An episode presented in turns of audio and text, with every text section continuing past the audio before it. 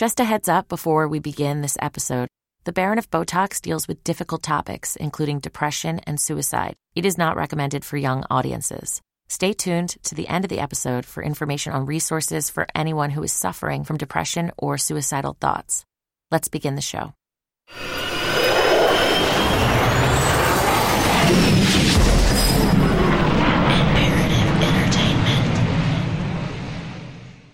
Dr. Brandt spent his final days in Miami. Though he typically split his time between the Sunshine State and New York, Miami was where he felt more at ease with his surroundings. He loved to take long walks with his dogs, even on the hottest days, dressed in lightweight fabrics and a white sun hat. At the dermatology meeting in San Francisco, he had gone through the motions and fulfilled his obligations. But without the expectations of an adoring audience, he withdrew into himself. He continued his daily yoga sessions with his instructor Carl, but for the first time in 10 years, he let himself linger in Shavasana.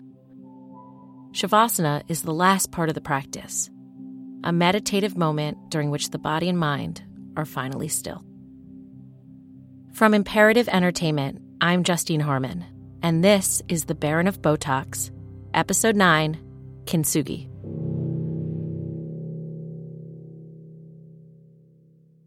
Get goosebumps because he just wasn't himself at all. He just was very distant. And so I knew something was wrong. I mean, I knew he was in a bad way, but I didn't know how bad it was, of course, until after. Dr. Jeremy Green joined Dr. Brandt Dermatology Associates in 2011 after graduating from Princeton, where he played sprint football, and then the University of Miami, from which he graduated with both a medical degree and honors. Dr. Green was raised with a reverence for the local skin pioneer. His mom was even a Dr. B patient. He was like the big show in town. So everybody, I grew up in Miami, everybody knew about Dr. Brandt. He had this kind of aura about him of, I don't even know how to describe it, like cutting edge, chic, fancy, whatever you want to say. And so to be able to potentially join his practice was a massive honor. It was pretty cool. Though he was 30 years younger than his boss, Dr. Green says Dr. Brandt always treated him as a peer. It gave me all sorts of credibility I didn't deserve because we'd walk around, you know, meetings with him and everywhere, and the CEOs of companies and all these big people, all the top dermatologists and people in aesthetics were kind of coming up to meet him and talk to him, pay their respects, chat. And so he would introduce me to everyone as his partner from, you know, pretty much day one, which was pretty amazing. Um, and just speaks to how humble he was. There was no paternal relationship. It was more like friends, you know. He treated us as equals, which again speaks to this guy who is this giant in our field that you could be a new kid on the block and as long as you cared, worked hard, tried, he he treated you like an equal, which to me is really sort of not around uh, the rest of our field. So coming to work was hilarious. I mean, he we would always tease each other and, and joke around and, um, patients would say, You're so lucky to be with Dr. Brandt. How, how do you get this job? And he'd say, Oh, Dr. Green used to babysit me when I was a little boy. That's how I knew him. You know, that was his sense of humor. He'd walk through the halls and he'd be like, Dr. Green, I'm thinking of doing Botox today, but I'm nervous. He's like, I don't want to change the way I look, but I think I want to try it. Yeah, so he'd laugh or he'd walk through the halls and be like, I look so butch today. And he'd kind of frown a little bit. So our interplay was very joking, very fun, you know, borderline inappropriate. I don't know how it would have gone over in, in this era of a lot more political correctness, you know, fast forward a decade. But, uh, you know, I don't even know if this is appropriate to say, but he would always joke about, you know, how macho he was and how kind of not macho I was. So, which was funny. I mean, I have pictures of me kind of fake kissing him under a mistletoe. You know, we would always just joke around like that.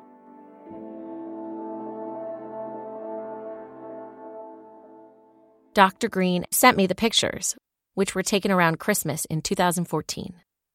In them, Dr. Brandt is wearing a gray button down shirt under a black vest with leather looking pants and high tops. He has a sparkly white Santa hat on his head. Dr. Green, who is a couple inches shorter than his 5 foot 9 boss, is sporting a white lab coat over a plaid shirt and gray jeans with a tiny top hat headband and a large sack of presents slung over one shoulder. They are standing in a treatment room under some shoddily drawn mistletoe with their arms around each other, their lips puckered as if to kiss. In the next picture, Dr. Brandt is doubled over with laughter. He also sent me two other pictures, both taken at the American Academy of Dermatology convention in March 2015. In the first, Dr. Green and his fellow associate Jolie Kaufman flank a distracted looking Dr. Brandt. They're all wearing royal blue lanyards around their necks and standing in front of a giant welcome sign featuring two hands cradling a globe. Dr. Green and Dr. Kaufman are wearing sunglasses and smiling, but Dr. Brandt, who is dressed conservatively in a white button down and a gray jacket, is squinting into the sun. His mouth is pressed into a small, close lipped smile. His under eye area appears darkened, almost bruised. In the final shot, Dr. Brandt is shown seated next to Dr. Green in a restaurant booth with a clean plate in front of him. Again, he seems taken aback by the presence of the camera. He's wearing a white button down under a black blazer and clutching reading glasses in one hand and his iPhone in the other. The screen, which is illuminated, lends an eerie uplight to his face. I emailed Dr. Green that the two sets of images seem to have wildly different energies. He wrote back didn't notice until you mentioned it. Striking difference, three months apart.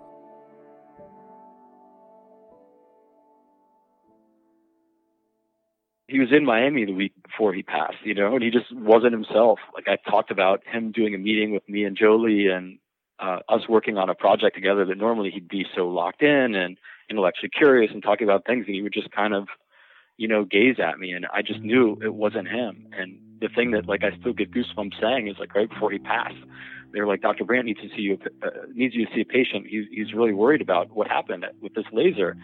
And so I went in, and the patient was perfectly fine. It was like a normal skin reaction after this laser that, that Dr. Brandt did perfectly. But he just, I don't know if he just didn't have confidence in himself or he was second guessing himself. And I literally walked out and had my heart dropped because I said, "What's wrong?" Because he was like this like the commander. I mean, he was the the source of confidence for us all. He any difficult situation he would work through and he would give us confidence. So the fact that he lost it in himself, even though everything was perfect, was it was really disconcerting and disarming for me. But even though Dr. Brandt's confidence had waned, his caring nature persevered. Just a few weeks before he died, I got food poisoning. I was so sick, and we tried to never miss clinic, and I was literally on the floor of my bathroom, you know, in tears. And uh, in between bouts of vomiting, I, I looked at my cell phone and I had like two missed calls. You know, Fred Brandt text, Jeremy, don't worry, we'll, we'll take care of your patients. Just take care of yourself. We're here for you. So imagine what kind of human in the depths of his depression cares that much about other people that he would do something like that. And so that's kind of kind of how I, I remember him. You okay? I'm sorry, I'm kind of sensitive. When Dr. Brandt hung himself the morning of April 5th, 2015, the entire Miami office, the doctors and the patients, reeled with grief. After he passed away, it was like a wake or a shiva for like months straight because people just come in here and cry. You know, they just mourned. And I think it's hard for maybe people not in our field or not you know, maybe people listening to your podcast to think where they think this is such like a superficial, vapid thing, aesthetics, and it's like, but he was such like a partner in life to these people, and they exposed all their vulnerabilities to him, and he made them feel better about themselves and made them confident and feel like they could get through whatever they were dealing with. Dr. Roy Geronemus, the founder of the Laser and Skin Surgery Center of New York, where Fred's practice took up half a floor, only realized the depths of his colleagues' demons after his death. You know, he liked to be a great doctor. He also he liked to be loved.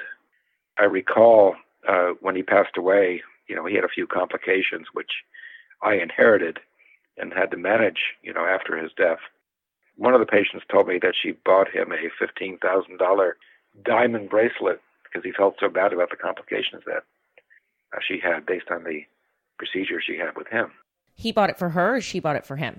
He bought it for her. And and now Fred did have a, you know, a technique which is somewhat fallen out of disfavor in, in the four years since his death, uh, that of the, the big hyper-volumed cheeks, you know, the big apple cheeks, which you know were very popular for a while, which you know he helped uh, bring into play.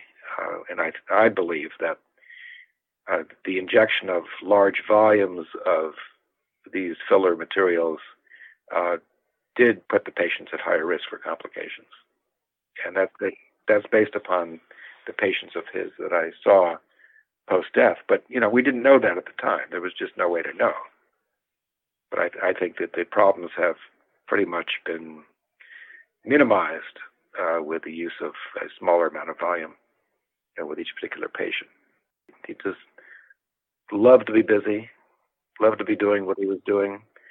Uh, you know, when, when his schedule was slower one day versus another, he would get cranky because know, he just loved to, to be doing what he did best, and that's taking care of patients and interacting with them. It was more to him than just being a doctor. This was his life. He didn't, you know, have a committed relationship, and I think the patients filled the void where, you know, he would complain to me periodically that, you know, you guys go home to your family, and you know, I'm going home to do yoga, and I think there was a sense of loneliness with that or disappointment with that part of his life.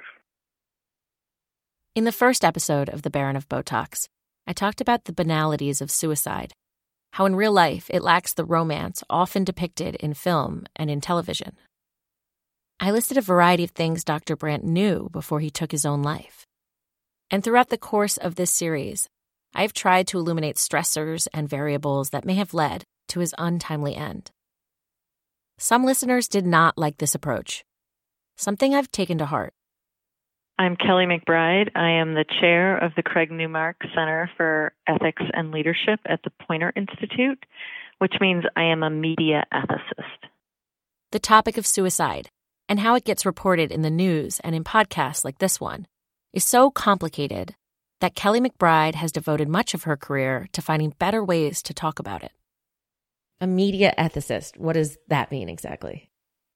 It means I help journalists mainly, but also other people who publish information figure out the ethics of how they do it so that they can maximize the good that they're trying to accomplish and minimize the harm that they might cause.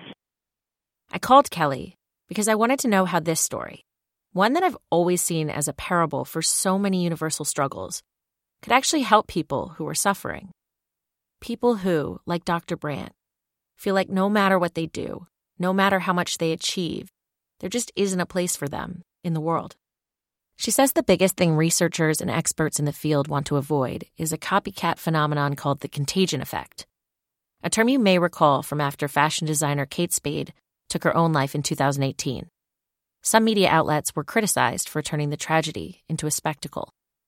And Lord, if podcasts don't like to turn tragedies into spectacles the researchers around contagion will tell you that um, attributing a suicide to a single event, like a failed test or of um, end of a relationship, or not getting into a college, or getting fired from your job, or anything like that, that that actually does exacerbate contagion, and it's inaccurate because it is fairly complicated. How do you sort of categorize which facts of this kind of um, incident just really are gratuitous and not helpful. Yeah, I mean, I, I recognize this tension. I was a reporter for 15 years before I came to the Poynter Institute and started to specialize in media ethics. And so, as a reporter and a writer, you are trained to include as much detail as you can to make something real and concrete and visual and understandable. What I learned after coming to Poynter and looking at some of the ethical issues around coverage of suicide in the media is that there is a scientifically proven effect called the contagion effect. The contagion effect, while it is well known, I don't think for a long time was well understood, and it's why there are a lot of rules in journalism handbooks that say don't cover suicide. And the problem with that is, is suicide is a massive phenomenon that deserves coverage because the public needs to be educated about it. So when journalists cover suicide and they include a lot of details about the means of death, that is one of the triggers for contagion. And researchers have identified this. When you need mealtime inspiration, it's worth shopping Kroger, where you'll find over 30,000 mouthwatering choices that excite your inner foodie. And no matter what tasty choice you make, you'll enjoy our everyday low prices, plus extra ways to save, like digital coupons worth over $600 each week. You can also save up to $1 off per gallon at the pump with fuel points. More savings and more inspiring flavors make shopping Kroger worth it every time. Kroger, fresh for everyone. Fuel restrictions apply.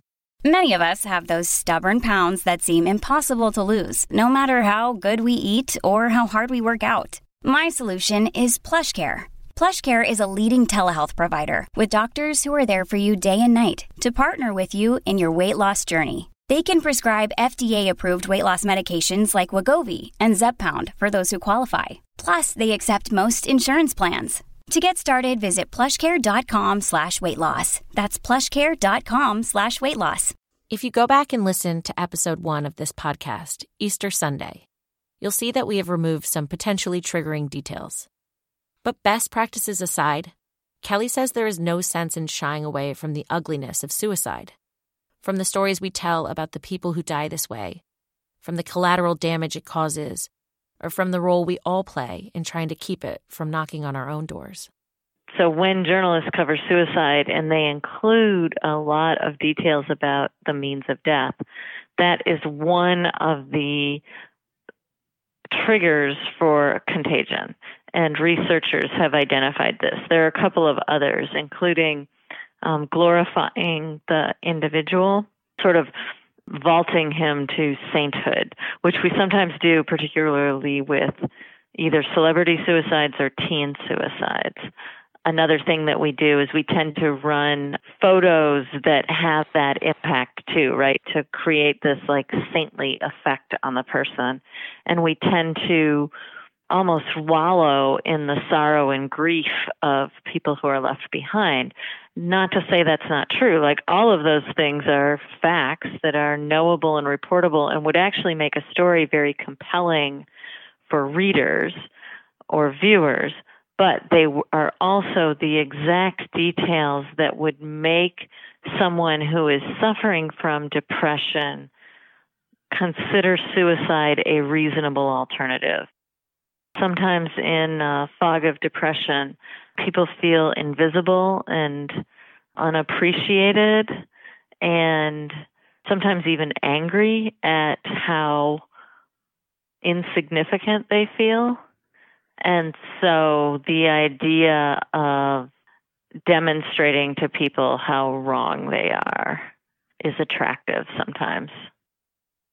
We have refused to talk about suicide in a healthy way, meaning to acknowledge that it happens quite frequently and that that it, it happens across all socioeconomic and racial and ethnic religious dimensions. Because we have we've shoved it off into a corner and refused to talk about it we have ignored some of these more glaring realities that if we talked about may actually discourage somebody from carrying out a plan to commit suicide. And then also we've failed to educate people, right? We've failed to let people know how common it is and what to look for and, and what might successfully prevent a suicide. You're looking for language and other indicators that they don't find themselves to be very worthy you are looking for mood changes, withdrawn, you know, and, and especially abrupt things. On the um, National Suicide Hotline, there's a whole list of indicators of things that you should look for. We'll also include them at the end of this episode. But what the experts will tell you is that the most helpful thing that you can do is to say, Are you considering taking your life?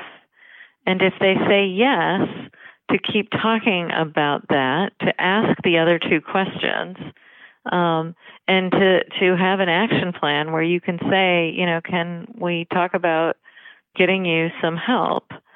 Then the last thing that people who are trained in this do is come up with a like a promise that you will call me if you get to the point where you feel like this is your only alternative. I ask something that I've struggled with since I began looking into the story. Can the act of suicide ever be ethical? What about that gray area of people who might posit that each of us is entitled to choose the way our story ends? When and how we die. Yeah, that is that is a it is a f- eternally fascinating question as an ethicist um, because first of all, you have to get to the factors that might be causing someone to suffer, right? Like like there's this presumption that as human beings we want to live and that people who don't want to live are suffering. And I think for the most part that's accurate. And so then you look at what is the cause of that individual suffering and has have we as a society done enough to alleviate that? Look, Bumble knows you're exhausted by dating. All the must not take yourself too seriously and 6 1 since that matters. And what do I even say other than hey? well, that's why they're introducing an all new Bumble with exciting features to make compatibility easier, starting the chat better, and dating safer. They've changed, so you don't have to. Download the new Bumble now. Another day is here, and you're ready for it. What to wear? Check. Breakfast, lunch, and dinner? Check. Planning for what's next and how to save for it? That's where Bank of America can help. For your financial to-dos, Bank of America has experts ready to help get you closer to your goals. Get started at one of our local financial centers or 24-7 in our mobile banking app. Find a location near you at bankofamerica.com slash talk to us. What would you like the power to do? Mobile banking requires downloading the app and is only available for select devices. Message and data rates may apply. Bank of America and a member FDIC. A close friend of Dr. Brandt's, who doesn't wish to be named, surmised that he had perhaps found some facsimile of peace in the decision. He told me the option of continuing on for another year of whatever he thought his life had become was off the table. So he didn't have to dwell on that. The first time we met, this same friend told me that Dr. Brandt always reminded him of a kintsugi vase. Kintsugi is the ancient Japanese art form of mending shattered ceramics with liquid gold, silver, or platinum.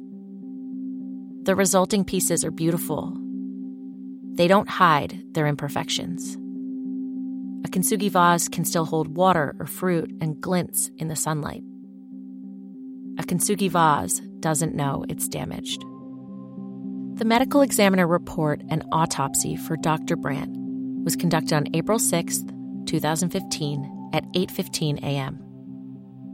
It's a four-page report that scans his body from head to toe. It reads: The body is that of a well-developed, well-nourished, 5 foot 9, 166 pound adult white male who appears younger than the reported age of 65 years. Call me macabre, but I can't help but think Dr. B would get a kick out of that. Most everything about Dr. Brandt's anatomy is unremarkable or to be expected. The teeth are natural and in good condition.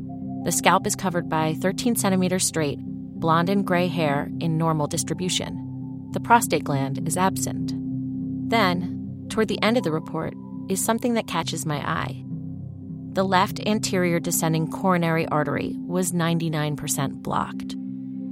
Among medical professionals, a blockage of this magnitude has a nickname the Widowmaker. In other words, Dr. Brandt, who spent his whole life running from his own genetics, was on the brink of one of the most lethal forms of cardiac arrest. The kind of cardiac arrest that's so severe that less than 6% of victims survive outside of a hospital. Maybe he knew about the blockage. Maybe he didn't. After reviewing the report, his close friend texted me that Dr. Brandt never mentioned that, nor did he present with any symptoms. But that could explain his extreme tiredness in the last month. In addition to classifying the death as a hanging, the autopsy makes one thing abundantly clear. Dr. Brandt's body was practically perfect, but his heart, in every way imaginable, was broken beyond repair. Back in July, when I was in Miami to interview Stefan and in the thick of my reporting, I went to visit Dr. Brandt's house. On a sweltering summer day, the kind where the sweat from your brow somehow migrates down your sternum and into your belly button. I walked around his neighborhood with a giant microphone in my hands. Imagine, oh, I think this is it. There's a whole crew of gardeners sitting outside of a house with shingled roof, archways. For some reason, it felt important to me to see where Dr. Brandt lived and where he took his own life. In front of his former home, which is in a gated community of 25 waterfront mansions, and for which Dr. Brandt took out a $200,000 mortgage in 1997, is a small security booth.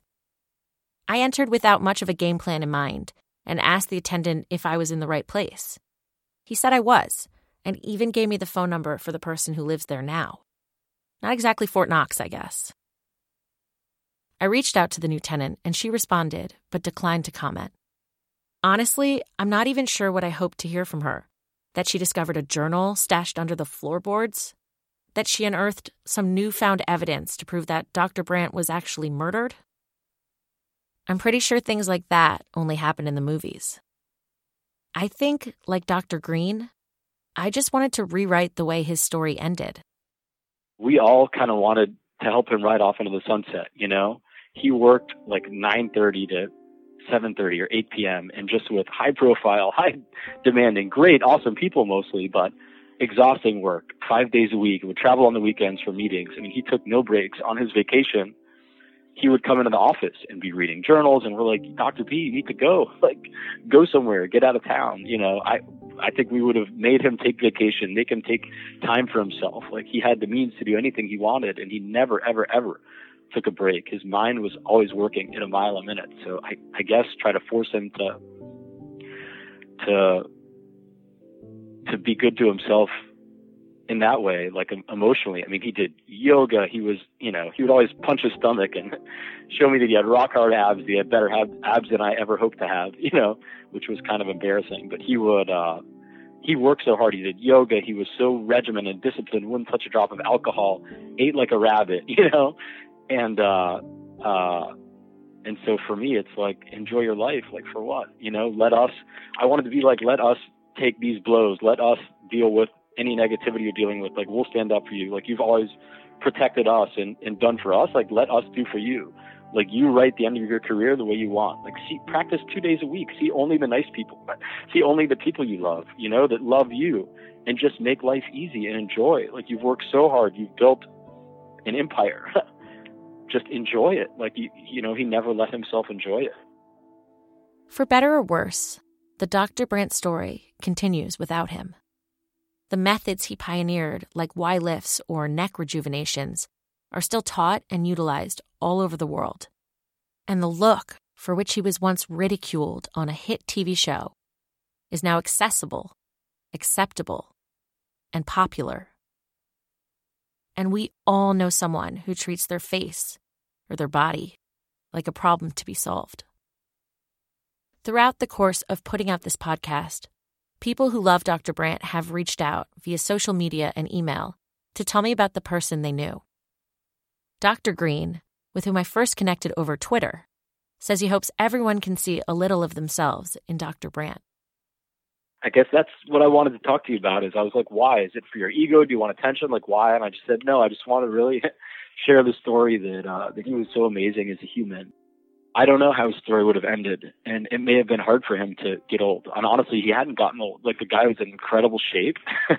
he was so healthy, so strong, but maybe staring down the barrel of of getting old, I'm sure it was very difficult for him because he spent his whole life emphasizing youth and how to restore youth and kind of like deifying youth. So how do you reconcile that with not being young? You know, that must have been very hard, and I think it'll be hard for all of us but especially him because he built Dr. Brandt, the brand, on youth. It sounds like the song Only the Good Die Young or the fact that we have these icons that all died young, you know, James Dean, Marilyn Monroe, all these people, it's almost like they weren't meant to ride off into their 90s into a wheelchair. These icons were sort of meant to be always preserved in their in their state. I think just listening it just kind of reinforces the notion that people from the outside can look at someone and think that they have it all. they have money, they have fame, they have everything. And you could say, how could that person be sad? Or how could they have anything wrong? Like they have no worries in life. But we all have our own struggles, and he had deep struggles. We all do.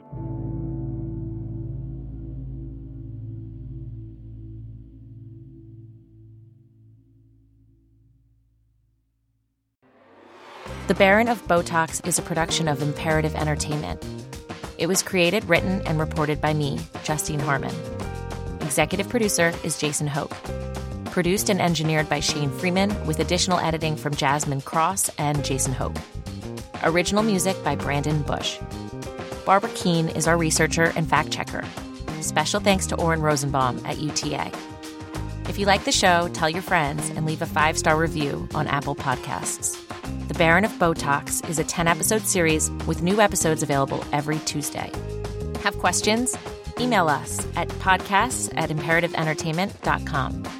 If you or someone you know is struggling from depression, find local support and more resources by visiting NAMI, N-A-M-I dot org.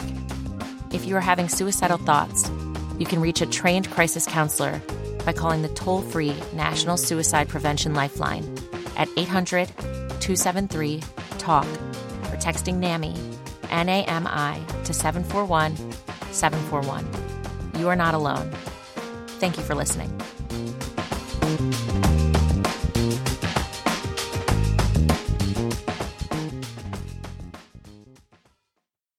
If someone you know is exhibiting any of the following behaviors, especially if the behavior is new, has increased, or seems related to a painful event, loss, or change, please seek help by calling the Suicide Prevention Hotline. Talking about wanting to die or to kill themselves. Looking for a way to kill themselves, like searching online or buying a gun. Talking about feeling hopeless or having no reason to live. Talking about feeling trapped or in unbearable pain. Talking about being a burden to others. Increasing the use of alcohol or drugs. Acting anxious or agitated, behaving recklessly. Sleeping too little or too much withdrawing or isolating themselves, showing rage, or talking about seeking revenge. Extreme mood swings. The Bigger Pockets portfolio of podcasts are worthy of your investment. We're having a real conversation as real real estate investors. New episodes available every day. It's important to buy where it makes money and not necessarily where you want to travel to. Bigger Pockets, On the Market, Rookie Real Estate, or Money Podcast. The purpose of flipping is to create more cash so then you can reinvest into other types of properties. The Bigger Pockets Podcast on YouTube or wherever you listen.